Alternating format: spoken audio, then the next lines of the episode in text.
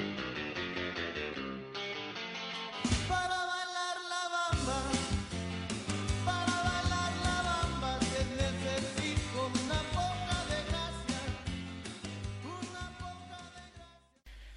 Ni ska vara hjärtligt välkomna till säsongens sjätte avsnitt av La Liga-podden. I eh, veckans avsnitt eh, ska vi bland annat prata om Valencias framtida manager, eh, en hel del Champions League och en hel del Malaga som står lite grann i fokus denna vecka.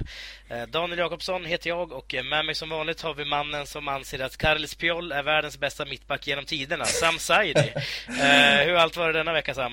Det har varit bra faktiskt och jag vet inte riktigt, har jag uttryckt mig på det sättet? Det känns som att jag kunna, kan faktiskt ha gjort det i mina yngre dagar. Ja, jo, men jag har ett starkt minne av att du gjort det någon gång. har jag det? Ja, ja, du jämförde, har jag för mig, Piol med John Terry och Nesta var det på den tiden och du tyckte att Piol var överlägsen de båda. du vet, när man, när man var yngre då var man väldigt onyanserad så att det, ja. det är nog ett symptom från den tiden. okay. Ja, Olle Guer var världens bästa högerback där ett tag också. Ja, gamle gode Olle Guer. Ja, eh, med oss den här veckan har vi även Hussein Yusuf som gör sitt tredje inhopp i podden, tror jag. Um, hur är det att vara tillbaka, Hussein? Och håller du med om att Piol är världens bästa mittback genom tiderna? Eh, känns skönt att vara tillbaka och eh, nej, jag håller inte med även om jag respekterar honom väldigt, eh, väldigt mycket som fotbollsspelare. Ja, vem skulle du vilja lyfta fram? Fernando Hierro kanske? Ja, nu, jag, nu var jag för ung för att bevittna honom eh, på ett eh, objektivt sätt liksom så, men ja. Eh, den som jag liksom har fått bevittna så som jag vill lyfta fram ändå är Ramos ändå, hur mycket han har betytt för Real Madrid sen han, sen han köptes in ja. 2005 där. Ja. Och ja, han har betytt väldigt mycket för Real Madrid. Ja. Intress intressant då att man ser den nya generationen lyfter fram Ramos. Uh, skulle vi fråga Kvibor kanske han hade lyft fram Fernando Hierro exempelvis. Mm. Och du hade ja. lyft fram Sami Hyppie va? Sami Hyppie, exakt. ja, eller Donato för den, för den delen i Deportivo. Mm. Uh, men uh, jag tänkte att vi ska gå vidare här och snacka om den första programpunkten som är veckans fråga. Och veckans fråga blir lite inställd ikväll, eller idag, eller den här veckan ska vi säga.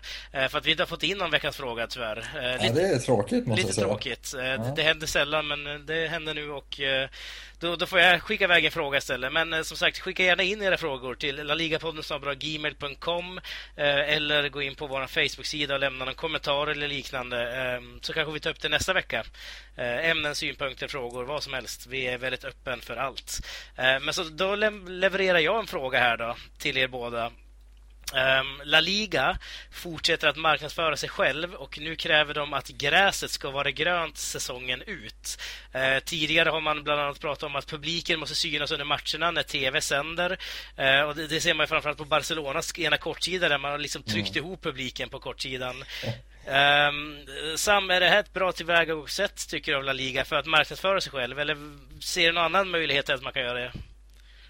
Ja, man kan väl kanske börja med att fördela tv-pengarna rättvist eller ta mer liksom, progressiva förslag eller ja, idéer. Det här tycker jag är bara en nonsens även, att, även om det ska se bra ut i tv-rutan. Det tycker jag också för det, det skapar en annan attraktion till ligan när, när, när arenorna eh, ser moderna ut när det är fullsatt på läktarna vilket också innebär att biljett, biljettpriserna måste vara ganska ja, rimliga summor och det är inte för den vanliga människan om man säger så. Så att eh, det, det, är lite felfokuserat att man fokuserar på fel sak här. Istället för att titta mer på djupet och på de strukturella problemen eh, och eh, ja, se hur fördelningen ser ut eh, när det kommer till den ekonomiska biten så fokuserar man på ja, men, om gräset är grönare. Det är lite löjligt kan jag tycka. Så det, det, finns mycket mer att göra på, på den fronten. Ja, men du, du har ändå märkt av det här med som att Barcelona-supportrarna har blivit mm. ihopklumpade mm. där på vänstra kortsidan blir det när man kollar på TV. Ja, ja det, det har jag märkt och det, och det är klart att sådana små justeringar kan vara jättebra att göra, speciellt för de, de eh, åskådare som inte har eh, La Liga som sin huvud, eller, ja, huvudliga som man följer. Då, mm. då kan det vara viktigt att TV-rutan ger ett bra intryck. Mm. Eh, vad säger du Hussein? Grönt gräs och eh, ihopklumpad publik. Tycker du att det är rätt väg av La Liga? Eh, jag är inne på samma spår där som Sam. Eh, jag tycker, fort, jag tycker att man borde gå in på djupet som du säger där eh, och kolla vad, vad problemet är. Och det här med, med distributionen av tv-pengarna är ju det huvudsakliga problemet som La Liga har. Och en av de största anledningarna till att man ligger så långt efter Premier League. För att hade man haft en lite mer konkurrenskraftig liga och de mellanstora lagen hade haft ett större ekonomiskt, ja, ett större ekonomiskt kapital liksom så eh, hade man kanske haft en mer konkurrenskraftig liga. Nu får man eh, försöka hitta småkorn och eh, försöka småjustera men det, det är inte den rätta vägen. Mm, härligt, då är vi överens där i alla fall. Eh, och då tackar jag mig själv, mig själv för den frågan. Eh, men som sagt, skicka gärna in dem till laligapodden.gmail.com eller på vår Facebook-sida eh, som är länkad här i artikeln. Eh, men vi går vidare och eh, snackar om någonting annat som är väldigt relevant för ligan och det är ju Valencia som var först ut att sparka sin coach. Eh, det har även hänt i Segunda, ska vi säga, att Getafe har sparkat sin coach Snyder där och tagit in en ny. Men vi fokuserar mest på La Liga här och det är så att Eh, Marcelino eh, ryktas ju in att ersätta Paco här eh, som en eh, ny manager. Men problemet här med Marcelino är att han enligt eh, LFP då, har tränat Villarreal från och med första juli. Och reglerna inom La Liga är att tränare får bara träna en klubb under en fotbollssäsong i Spanien och det betyder att Marcelino alltså inte får vara manager för Valencia. Mm. och Valencia har ju liksom sökt något slags tillstånd för att få kunna ta in Marcelino ändå. Um, hur ser du på hela den här grejen Hussein? Eh, tycker du det är en regel som man överhuvudtaget ska ha i La Liga? Och tycker du det är fel att man eventuellt stoppar det här nu då, som man verkar göra? Eh, alltså huvud, huvudtanken med den här regeln tror jag är att, man, att eh, lite större klubbar inte ska kunna locka över eh, de mindre klubbarnas tränare mitt under säsong. Men det slår ju ut fel eh, nu i det här fallet med Marcelino när, eh, när, han, är, när han är arbetslös och inte mm. har någon klubb. Och det, det har skett innan tror jag när, när Pepe Mel tror jag lämnade Real Betis för två, två tre säsonger sedan och, och sökte sig till andra klubbar men inte mm. men men ingen kunde anställa honom mitt under säsong. Så det, det slår ju fel och den regeln kanske, eller tror jag till och med, kan ändras efter det här året. Eh, det, det känns som att det, det är felfokuserat där. Eh, man kan kanske behålla att man inte ska eh, kunna ta över någon mitt under, alltså om man redan står under kontrakt. Men har man, är man arbetslös så kanske man kan, så kanske inte det ska vara någon konstighet att kunna, kunna signa en ny klubb. Nej, håller du med om det Sam? Ja, jag är nog inne på samma spår där. Att jag tror inte det är något fel på eh, regeln i sig. Att det, att det någonstans eh, eh gynnar de mindre lagen så inte de här storklubbarna kan komma och plocka en tränare mitt under pågående säsong. Däremot så behövs det ju lite mer flexibilitet inom ramen för den här lagen, eller regeln då. Eh, när det kommer till just fallet Marcelinho så är det ju nästan löjligt att han inte ska kunna ta över Valencia med tanke på att han i praktiken inte har eh, tränat Villarreal denna säsong. Det är ju bara i teoretiskt sett. Han eh, fick väl gå innan ens första matchen spelades. Ja, två veckor innan. Precis, att jag tror att man måste öppna upp för, för en mer individualisering av fall och en större flexibilitet men ändå kunna behålla själva grundidén eller grundregeln. Mm, eh, låt säga nu att det kommer gå igenom det. Det är mycket som tyder på att det inte gör det. Eh, men om det går igenom, eh, Sammer, jag tror att Marcelino kan vara en bra lösning för Valencia. Vad kan han bidra med i det här läget? Ja, det kommer vara en bra lösning. Marcelinho fick ju, gjorde ju jättebra med Villarreal under fjolårssäsongen. Eh, man slutade ju som eh, bekant på en fjärde plats. Eh, nu lyckades man ju inte ta sig till Champions League men det var ju en otrolig bedrift och det hade ju ingen förväntat sig. Så att eh, det, jag tror Marcelinho skulle vara en av de bättre lösningarna för Valencia i nuläget. Eh, när man tittar på ja, hur marknaden ser ut. Och jag tror han skulle kunna bidra med, med en, en stabilitet och en vinnarkultur som man kan ta med sig från, från den succén i Villarreal helt enkelt. Ja, samma fråga till dig Hussein. Tror du att det kan vara en bra lösning vad bidrar med i sådana fall?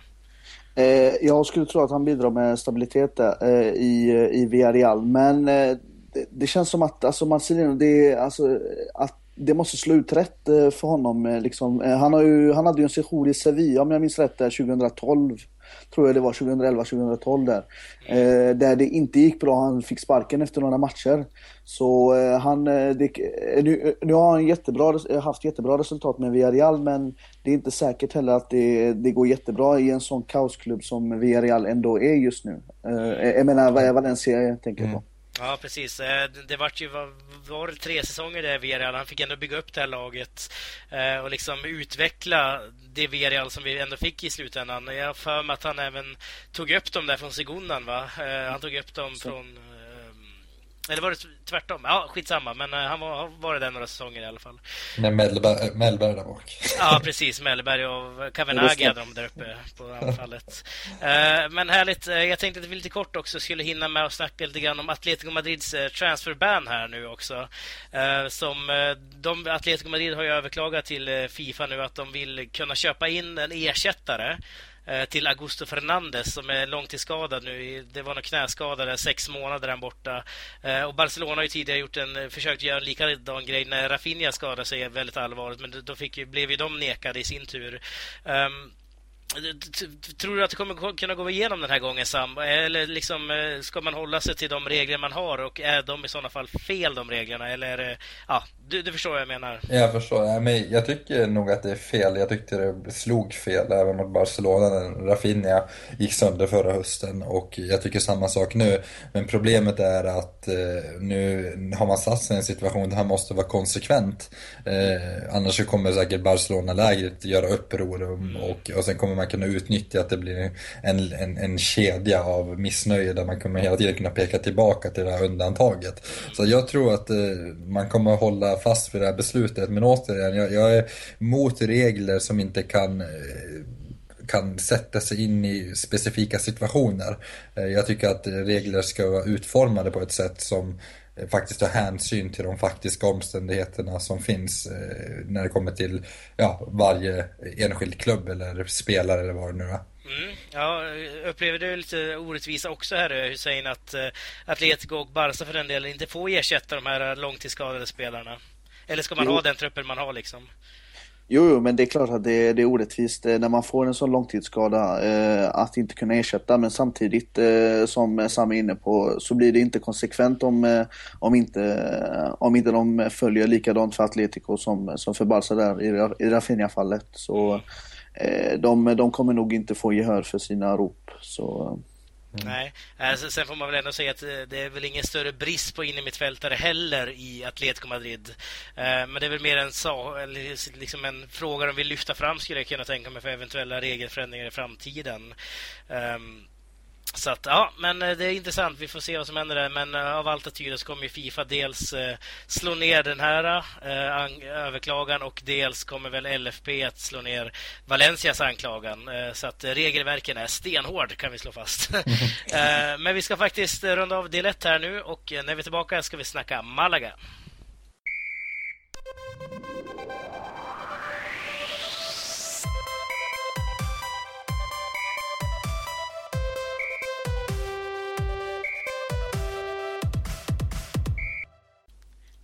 Fredags förlorade Malaga med 1-0 borta mot Real Betis i det andalusiska regionsderbyt. Eh, och förlusten är Los Boquerones tredje förlust för säsongen. Eh, och förlusten innebär även att Malaga fortsätter att ligga på en 17 plats i tabellen med bara tre poäng ner till eh, sista platsen. Ehm, men om vi börjar med matchen mot Real Betis här nu, Hussein. Hur var den, tycker du? Eh, jag tycker det var en ganska jämn match. Eh, Real Betis tog tag i taktpinnen ganska, ganska direkt och eh, skapade väldigt mycket lägen och hade en nick, en nick som, var, som var väldigt nära. Men ja, lyckades, lyckades få in ledningsmålet via Joaquin, den tidigare Malaga-spelaren också. Mm. Och, ja, Eh, och eh, därefter så kunde Betis kontrollera det ganska, ganska, ganska lugnt och eh, eh Malaga fick några lägen via supertalangen Josef El Nesri och, och få, in, få in en kvittering men men eh, de lyckades inte hota Adan i eh, Betis-målet tillräckligt mycket för att kunna få med sig en poäng. Så eh, i slutändan var det ganska rättvist och ganska talande för säsongstarten att inte göra, att inte lyckas få hål på, på sina motståndare. Nej, det, det, var lite grann samma problem i fjol där för Malaga. Men vad gick snett i den här matchen skulle du vilja säga? Om du skulle poängtera ut någonting som ändå sticker ut i ditt, ändå, ditt Malaga-hjärta får man ändå säga. Mm. Eh, Ja, nej men alltså de, de fick ju, de lyckades ju slå Eibar eh, hemma i, i veckomatchen här och eh, då, då fick de igång sitt spel väldigt bra och, och eh, lyckades eh, rulla boll. Men, men samtidigt får man, alltså, måste det slå någon gång när man har ett eh, sådant orutinerat lag och, och att man hela tiden måste, måste byta sin trupp eh, säsong efter säsong. Och nu, nu, fick, eh, nu köpte man ju in eh, Sandro, eller ja, fick han på free transfer antar jag, Sandro Ramirez från Barcelona. Mm. och, och fick ju in han El Nesri då, Tunisien, som, som är väldigt lovande. men och så har man ju fått ett tränarskifte också i Juan de Ramos som vi kommer gå in på lite senare. Ja, men det, det slår ju, det tar ju tid att bygga ett, ett nytt lag och, och det, det straffar sig i början på säsongen när, när man ligger så långt efter de andra lagen som är lite mer etablerade. Ja, eh, hur såg du på den här matchen Sam? Eh, det var ändå liksom ganska jämnt om man kollar på matchstatistiken och så vidare. Eh, lika många hörnor lika många skott mot mål och sen 54 procent bollen av till Real Betis. Men ändå förlorar Malaga här. Mm. Jag tycker också det var en väldigt jämn match. Jag tycker till och med nästan att Malaga borde ha fått eh, mycket mer utdelning med tanke på vilka chanser man skapade. Sedan så är det en tveksam straff där också som, som man kan diskutera. Det var ju en väldigt, jag kommer inte ihåg vem det var som gjorde den där brytningen. Eh, det var både brytning och spelare på samma gång. Så att det, det var lite små marginaler som eh, Bettis hade med sig den här gången. Men jag tycker ändå att det, man förtjänade en poäng. Det hade varit det rättvisa resultatet och det hade inte ens varit orättvist om Malaga hade tagit alla tre poäng tror jag. Så att, ja. Det, 50-50 match. Ja, verkligen. Det sammanfattar väl någonstans matchen. Ja, eh, men du var inne på det här nu Hussein med Juan de Ramos som alltså tar över. Eh, lämna gjorde ju Javi Gracia. Vi snackade ju lite grann i början av förra säsongen om att han kanske borde lämnas tidigare. Mm. Eh, men det, det, gick ju ändå bättre där under våren och han vände ju någonstans det här sjunkande skeppet som Malaga ändå var under hösten. Mm. Um, varför lämnar Javi Gracia i det här läget? Var det någonting som klubben ville eller var det han själv som ville gå vidare? Det viskades ju om att han, eh, att, han inte, att han var ganska missnöjd med situationen i Malaga. Även om han fick, eh, fick, eh, fick de spelarna han ville ha. Men så tappade han ju vissa spelare som han inte ville tappa. Amrabat i januarifönstret i fjol tappade han och, och lite sånt där. Och till slut så han, jag tror jag han tröttnade samtidigt som Rubin Kazan kom med ett ganska bra bud eh, från honom. Mm. så, eh, som inte Malaga kunde tacka nej till. Och det visar ju också på Malagas ekonomiska situation att Absolut. så fort eh, någon lägger bud på eh, tränare, spelare så, så säljs eh, spelarna.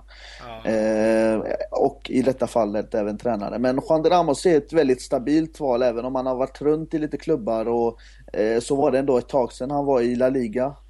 Så eh, det är ändå ganska spännande i denna, eh, i denna väldigt unga och orutinerade truppen att ha en sådan rutinerad tränare. Ja, precis. Eh, nu kommer alltså Juan de Ramos in här nu. Eh, vad tror du det betyder för... Du snackar om de unga spelarna bland annat, men vad tror du det betyder för klubben i stort att Juan de Ramos skriver in?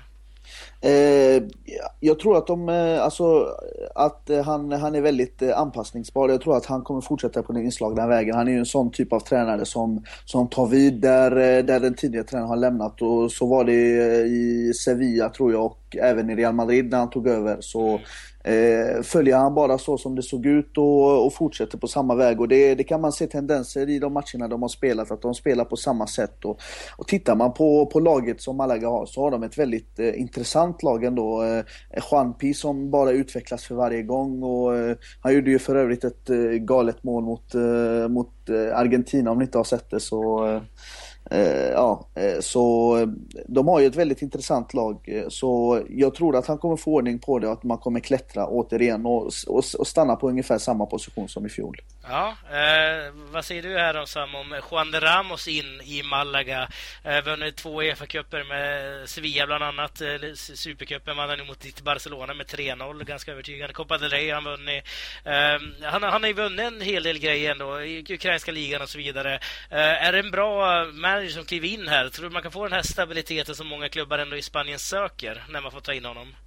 Ja, det tror jag definitivt. Juan de Ramos skulle jag vilja säga är en pragmatiker. Han, han är precis eh, som, ja, som sagt innan här, en, en, en anpassningsbar tränare som verkligen jobbar med det material, material han har. Han ser till de resurser han har, den kvalitet i truppen som finns och han kan forma kollektiv som blir väldigt starka och det är precis vad Malaga behöver. Malaga kanske inte har den här spetsen eh, när man tittar på spelartruppen individuellt utan här måste man ju forma ett kollektiv som jobbar för varandra. Och det är precis en sån tränare Juan de Ramos är. Han, han kan få ihop ett så, sånt kollektiv. Eh, sedan så kommer jag ihåg att vi diskuterade förra säsongen att det Malaga kanske, ja, som vi var oroliga för, var väl målskyttet. Så att det gäller ju också att gamle gode Charles kommer igång med målskyttet. Eh, men också kanske att eh, Sandro Ramirez blommar ut. Eh, eh så att, eh, och sen har vi också ett supertalangen då, Nesri som eh, också har en stor potential så att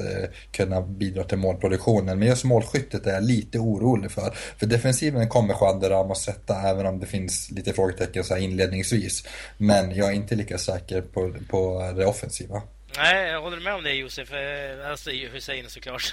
Eh, man var ju alltså ligans nästan ett av de bästa lagen i ligan rent defensivt och eh, ett av ligans sämsta lag rent offensivt. Är det någonting som du tror Juan Ramos kan ändra på eller är det som att man har hamnat i någon slags ond cirkel här? Eh, det är klart att eh, han kan ändra på det och han, eh, hans uh, Dnipro, Dnipropetrovsk som han hade i Ukraina var väldigt offensivt och eh, gjorde mycket mål. Jag kommer ihåg en säsong där i Europa League där de bländade och spelade väldigt fin fotboll och, det, och, han står ju för en väldigt offensiv spelidé så som uh, Javi Grazia. Och nu tror jag även att han har spelarmaterialet för det för, för de här yngre spelarna som, som blev kvar från i fjol är ju ett år äldre. Eh, och eh, man har även fått in eh, ett starkt mittfält, eh, Kuzmanovic och eh, Jonny från Eibar har man fått in och Eh, och man har även stärkt defensiven med Kone från eh, Lyon. Så man har, eh, man har ju fått in, eh, alltså man har kunnat täppa till de, de spelartapp man, man har fått. Så får man bara igång maskineriet så tror jag att det kan rulla på. Jag tror att de kommer få igång offensiven så som de fick in i, i våras. Ja. Uh, ja, du är inne lite grann på att analys, uh, analysera truppen här. Uh, lite samma trupp som i fjol är du nästan inne på, fast kanske lite andra spelare såklart, i och med att det är många som har lämnat och så vidare. Ehm, hur ser du på Malagas trupp, Sam? Rent objektivt här, vilken nivå ligger man på ungefär? Eh, man ligger nog på en mittenplacering, eh, alltså på den nivån. Eh, och jag tror vi har tippat dem också 12 eller 11. Så det är ju ett klassiskt mittenlag om man säger så, när, man, när det kommer till spelartruppen också. Och man, man har ersatt spelartappen med ganska ändå snarlika spelare kan jag tycka. Jag tycker också Kekko är en intressant spelare som man hämtar in som kommer bidra väldigt mycket. Så att jag tror att rent truppmässigt, och sen ska man också komma ihåg att man, att man behöll Ignacio Camacho det kommer vara väldigt viktigt. Det är nästan det som kommer vara skillnaden från att vara på den nedre halvan än att vara i mitten. Kanske i en önskevärld också på den övre halvan. Så att eh, någonstans där kommer man vara och pendla och individuellt sett finns det bra spelare men det, det saknas ändå lite spets kan jag tycka. Mm, hur viktigt var det att man fick behålla Camacho, eh, Hussein? Eh, för eh, klubbidentiteten och för stabiliteten så var det enormt viktigt. Han, eh, han var ju i princip klar för, var det en Premier League-flytt han var på gång till eller? Mm, jag, tror, jag tror det var något sånt. Ja, och, och i, i Malagas ekonomiska situation hade de fått in ett bud på honom så hade de förmodligen sålt honom. Men det är, det är väldigt starkt att de lyckas få förbehålla honom och de kommer även, ja, mittfältet ser ju även väldigt bra ut. Så det var väldigt, väldigt bra av Malaga att kunna få behålla honom också. Ja, eh, det, det ryktas lite grann här också under sommaren att framförallt Isco skulle återvända hem. Eh, ben Almadena-killen, det ju, ligger bara 20 minuter från Malaga, eh, Ben Almadena. Och Isco hade ju såklart blivit ett enormt lyft för hela klubben skulle jag vilja påstå. Varför gick inte den dealen i, i hamn så att säga, Hussein? Eh, för det första så tror jag faktiskt inte Isco vill, vill lämna Real Madrid och eh, om han nu skulle vilja lämna så har jag svårt att se att han skulle återvända till, till Malaga i detta läge. Han, det är mycket möjligt att han återvänder eh, i ett senare stadium men för det första så tror jag att han vill lämna och för det andra så tror jag inte att Malaga har de ekonomiska musklerna att kunna locka tillbaka en sådan spelare. Hur, hur, hur låg transfersumma en Real Madrid lägger på honom så, så tror jag inte att han, att han hade varit tillgänglig för Malaga. Nej, precis. Eh, det var ju framförallt snack om ett säsongslån där. Eh, att Malaga kanske, med, såklart utköpningsklausulen hade ändå varit på ohyggliga summor som inte Malaga kan betala trots mm. Altanis eh, påstådda pengar. Men vad tror du Sam, om Isco hade gått till Malaga, vad hade det betytt för klubben i, i sig? Det hade betytt väldigt mycket både utanför och på planen. Då får man ju hem en, en hemmason, en ikon som eh, man har väldigt goda och väldigt fräscha minnen från just med, när man gick till slutspel i Champions League där Isco var liksom mittfältsgeneralen eller gestalten som, som bar upp, eller som bar Malaga på, på sina axlar offensivt. Och, där också ja. Ja absolut, men Isco var ändå den här hemmasonen och den här framtidsstjärnan och det, det mycket riktigt så gick han ju till Real Madrid och det ryktades till om Barcelona. Men precis som du är inne på här så eh, var, är det, nog, det var nog aldrig aktuellt eh, att fiska att komma tillbaka. Han, han vill spela på en högre nivå och Malaga kommer inte kunna erbjuda det. Sedan så tror jag inte Malaga kan erbjuda eh, den ekonomi och den ekonomiska aspekten är ju också väldigt viktig i, i det här fallet. Att Real Madrid kan nog ge ett mycket högre lönekuvert än vad Malaga kan. Men i, i ett senare skede i karriären, absolut, då kan han komma tillbaka. Men då hade man också fått tillbaka, eh, eller man hade fått den där spetsen som saknas nu. Så att han hade bidragit väldigt mycket. Ja, alltså varje gång vi snackar om Malaga så brukar vi alltid prata lite grann om Altani också. Uh, lite kort här Hussein, alltså hur, hur är, går den där historien egentligen? Varannan säsong känns som att han pumpar in pengar, känns som försvinnande ett tag uh, och så vidare. Men nu verkar han ha lagt det helt på is, Malaga-projektet här. Eh, det här med att pumpa pengar, så, tro, eh, alltså jag tror inte att han har gjort det. Liksom. Det, det, är, det är de pengarna de får in av tv-pengar och spelarförsäljningar som de, som de bara har använt. Eh, så eh, några pengar har inte pumpat in och nu är det ju tystare än någonsin som du är inne på. Eh, och man hör absolut ingenting av honom. Förut kunde man se honom twittra lite då och då. Eh, men eh, nu så hör man ingenting och projektet, eller ja, eh, det, det är nästan lite si så man ens ska kalla det projekt. Flyter bara på och men man har ju en väldigt, väldigt ung trupp som, som jag var inne på. Väldigt spännande och väldigt många spelare med utvecklingspotential som kan säljas för lite dyrare summor. Jag tror det är det som, som man är ute efter som tidigare säsonger. Ja, men... Vilket är lite trist med tanke på, på att man kan bygga på en redan ganska stabil trupp kan man bygga på lite om man bara får in lite pengar från ägaren så, och, och kan utmana om Europaplatser. För så bra trupp har ändå Malaga att kunna bygga upp eh, by, eh, och, och kunna närma sig toppen. Ja, vad tror du Sam? Hur tror du att det påverkar spelarna och hela klubben i sig att man har en president som inte syns? Man vet knappt vem det är. Eh, står hela klubben i lä då?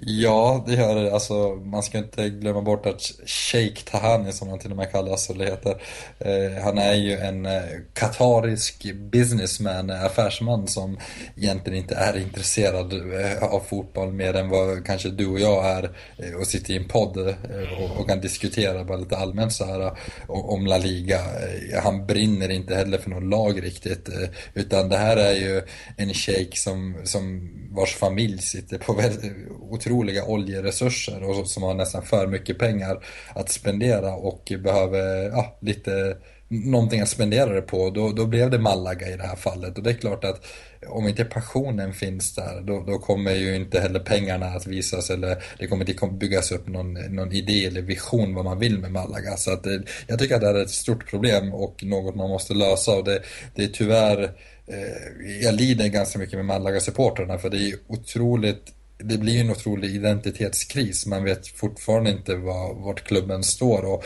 vad klubben ska stå för och eh, jag, jag, jag, tror bara, även om han inte pumpar in pengar, bara det faktum att han inte syns till heller gör ju att det inte finns någon koppling mellan ledningen och eh, de här grä, gräsrötterna. Nej, precis. Eh, det känns som att vi ofta snackar om ägare i Spanien nu för tiden. Vi snackade ju lite grann om Chen Yancheng tidigare i Espanyol, eh, Peter mm. Lim i Valencia för den delen och så Altane som alltid är intressant att snacka om.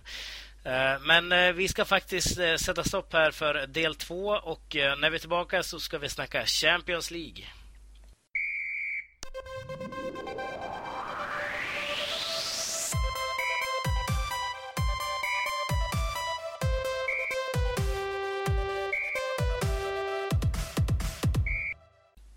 Real Madrid lyckades trots en del besvär få med sig en poäng borta i prestigemötet mot Borussia Dortmund för eh, egentligen bara några minuter sedan. Eh, det oavgjorda resultatet gör att La Liga-ledarna fortsatt har ett ganska bra utgångsläge i Grupp F, eh, måste man ändå säga. Och ehm, om vi ser till matchen som helhet, Sam, hur upplevde du den? Ja, det var ju för den neutrala var det en helt fantastisk match att se. Det var ett otroligt högt tempo och det var fram och tillbaka och det var två lag som verkligen bjöd på fotboll av yppersta världsklass. Så det, det, var en fröjd att se eh, denna, höll, höll på att säga onsdagskväll, tisdagskväll. Eh, så att det, det, var en bra match och jag tycker att eh, Real stundtals ser väldigt bra ut men stundtals också väldigt tafatta. Så att det finns en hel del att jobba på om man ska se ur det här Spanien-perspektivet. Då. Så att ja, det är det kortfattade svaret. Ja, rättvisa resultat.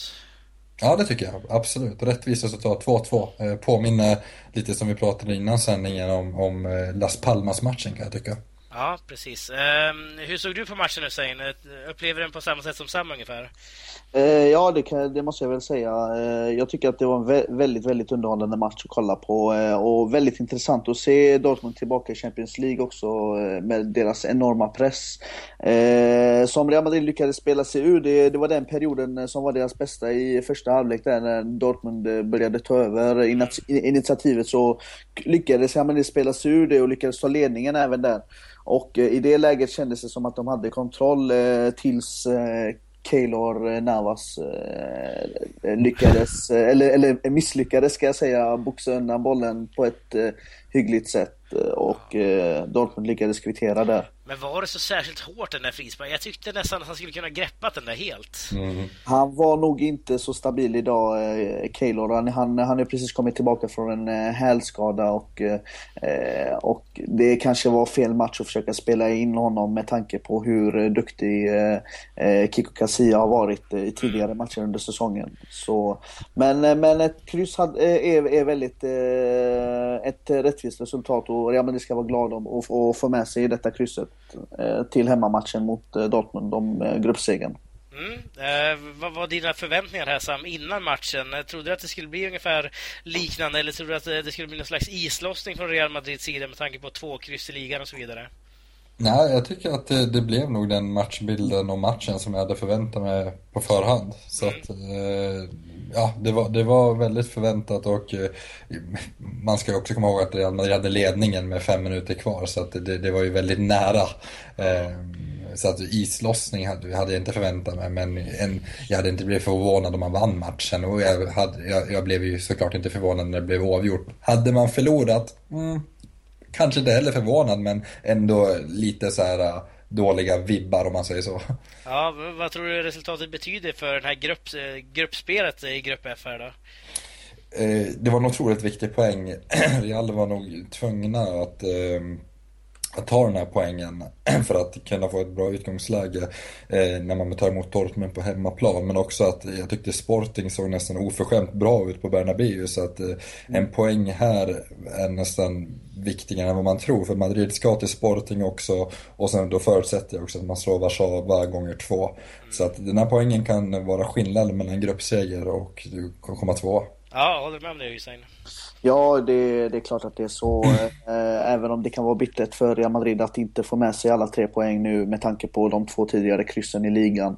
Eh, men eh, man, man, man får ta varje match för sig och eh, smälter de in resultatet eh, för, inför imorgon så tror jag att de är väldigt nöjda med krysset ändå. Om, om man ska komma ihåg att Real, Real Madrid har ju vad kan man säga, modern, his, den moderna historien får man säga, jag vet inte hur långt man kan gå tillbaka, har ju haft svårt på tysk mark så att med, med det i, i bakhuvudet så är den här poängen väldigt tung om man säger så. Ja. De har faktiskt inte lyckats eh, slå Dortmund eh, i, eh, i Dortmund någonsin tydligen. Ja, se den. Ja, och Ronaldo får ju mål igen också. Vad, vad betyder det för honom tror du, Sein? Han har ju ändå varit lite ifrågasatt och sådär. Ja, han, han verkade göra en sak av att han var väldigt glad och log väldigt, väldigt, väldigt brett när han gjorde 1-0 målet. Och eh, gick, gick, till sina portugisiska vänner på bänken och kramade och hälsade på Zidane. Eh, nog för att trycka till dem som, eh, som anklagar honom för att eh, vara en surpelle och, eh, och inte nöjd med sin situation. Så jag tror att eh, alltså, han, är, han är sån som han är och han, han är en vinnarskalle, så är det bara. Och, han vill vinna och blir besviken när det inte går hans väg. Så men, men, han såg bättre ut idag tycker jag. Han var mer rörlig och eh, både defensivt och offensivt faktiskt och hjälpte till väldigt mycket där på vänsterkanten. Mm. Eh, så jag är väldigt, väldigt imponerad över eh, Ronaldos match idag faktiskt. Ja, vad, vad tror du Sam att det betyder för Ronaldo att få göra mål här igen efter att ha varit lite så här si och så den här veckan? Eh, jo, det var skönt att få studsa tillbaka för honom med tanke på den lilla miniskandalen som såklart har blivit alldeles för, ja vad ska man säga, eh, upphypad av media. Eh, så det var nog väldigt viktigt för honom och han såg stundtals ut som Ronaldo brukar göra. Eh, inte så delaktig i spelet som jag brukar hävda, eller vilket han inte är, men han är ju, vad ska man säga, facit när det kommer till skolboken. Han tar ju de rätta löpningarna gång på gång, han står rätt. Han är ju en produkt av den moderna fotbollen och han är ju facit helt enkelt. Ja, eh, härligt. Jag tänkte att vi ska snacka om den andra matchen som också spelades ikväll. Mm. Eh, Sevilla-Lyon, eh, där Sevilla vann med 1-0. Kryssade ju tidigare för två veckor sedan mot mot eh, Juventus 1-1. Mm. Vart väl det va? Ja. ja. Uh, nej, 0-0 ska vi säga att det slutade. Uh, ja, precis. Uh, och nu vinner man alltså med 1-0 här mot Lyon. hur stor och viktig seger är det här egentligen för Sevilla, Hussein? Eh, väldigt, väldigt stor och eh, med tanke på den böljande matchbilden i första halvlek så eh, var det eh, välförtjänt seger ändå faktiskt om man eh, ser till eh, hela matchen. De missade straff också faktiskt. Mm. Eh, Vieto missade, sköt högt, högt över. Eh, och, men de lyckades kontrollera det i slutet och de här tre poängen kan betyda väldigt, väldigt mycket med tanke på att de inte lyckades ta sig vidare med, i, till slutspel förra året. Eh, nu har de ju en lite lättare grupp med Lyon som främsta utmanare. I fjol hade de eh, City och Juventus som, eh, som de främsta utmanarna och det var i princip omöjligt att konkurrera ut dem. Så den här segern kan betyda väldigt, väldigt mycket men eh, det är inte över än eh, på långa vägar. Så, eh, men man tar det för, för vad det är och det, det är säkert en väldigt, väldigt skön seger för Sevilla. Ja, eh, nu möter man alltså Dinamo Zagreb gånger två. Här Sevilla först borta, sen hemma. Eh, hur viktigt tror du det var Sam att man fick ta en seger hemma mot Lyon och kryssa mot Juventus borta? Det är ju nästan det optimala för dem i det här läget, va? Ja, man har skapat de optimala förutsättningarna eh, och nu, nu gäller det också att man tar vara på, på, på de, de förutsättningar man har skapat för sig själva genom att slå Dinamo Zagreb eh, båda gångerna och ta sex poäng här för då är man i princip klara skulle jag vilja säga beroende på lite hur, eh, huruvida Lyon lyckas ta någon poäng mot Juventus. Så att eh, det ser väldigt bra ut och jag hoppas verkligen att man eh, alltså inte drar ner på tempot nu eller drar ner på den här energin nu när man möter lite namn svagare lag som Dinamo utan här, här gäller det 100% fokus och ta sex poäng.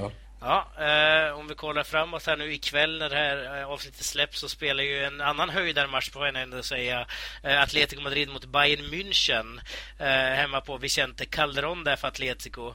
Ehm, vad har du för, för tankar inför den här matchen Hussein? Vad, vad tror du, hur går det för Atletico? Kommer man kunna ta en trea till och med mot Bayern München? Ja, det blir ett uh, ohyggligt uh, tufft uh, test för uh, Atletico och Simeones mannar. Uh, att, att se var de står så här tidigt på säsongen. Det, det är annat i, ett, i, en semifinal där det är bäst av två matcher. Mm. nu blir det tufft direkt och Bayern München har ju börjat väldigt, väldigt bra i tyska ligan som vanligt. Och, Eh, men eh, deras defensiv får ställas på prov eh, nu. Nu, nu, mötte, nu fick de ju en väldigt stark kryss mot Barcelona i ligan och, och det är ju det är ett styrkhetstecken. Så eh, jag tror att det blir väldigt underhållande match och eh, man ska nog inte underskatta eh, Atleticos offensiv också i, eh, i Champions League och generellt. Eh, det kan nog bli en väldigt sprakande match. Mycket mer än vad man kanske tror på förhand. Ja, eh, Atletico vann ju senast mot PSV borta, vilket vi då också sa var väldigt viktig seger eh, för det framtida gruppspelet. Eh, hur tror du att det går här, Sam, mot Bayern München? Jag tror att man kommer ta en poäng i och med att man är väldigt starka på Vicente Calderon och Simeone kommer sätta en gedigen defensiv som Bayern kommer ha väldigt svårt att luckra upp. Så att jag tror att eh, man tar en poäng mot Bayern, kanske i den bästa världen också såklart kan ta alla tre poäng, men eh, ett kryss känns på förhand ganska som, en, som en bra tips. Ja, eh, och på andra sidan eh, tänkte jag säga, nu spelar de i Tyskland och den, eh, sista fjärde matchen där vi har ett spanskt lag med. Det är Barcelona borta mot Borussia Mönchengladbach. Det är alltså tre spanska lag mot tre mm. tyska lag. Får se om det blir nio poäng för de spanska lagen. Det går ju inte i och för sig, kommer jag på, i och med att det har gjort idag.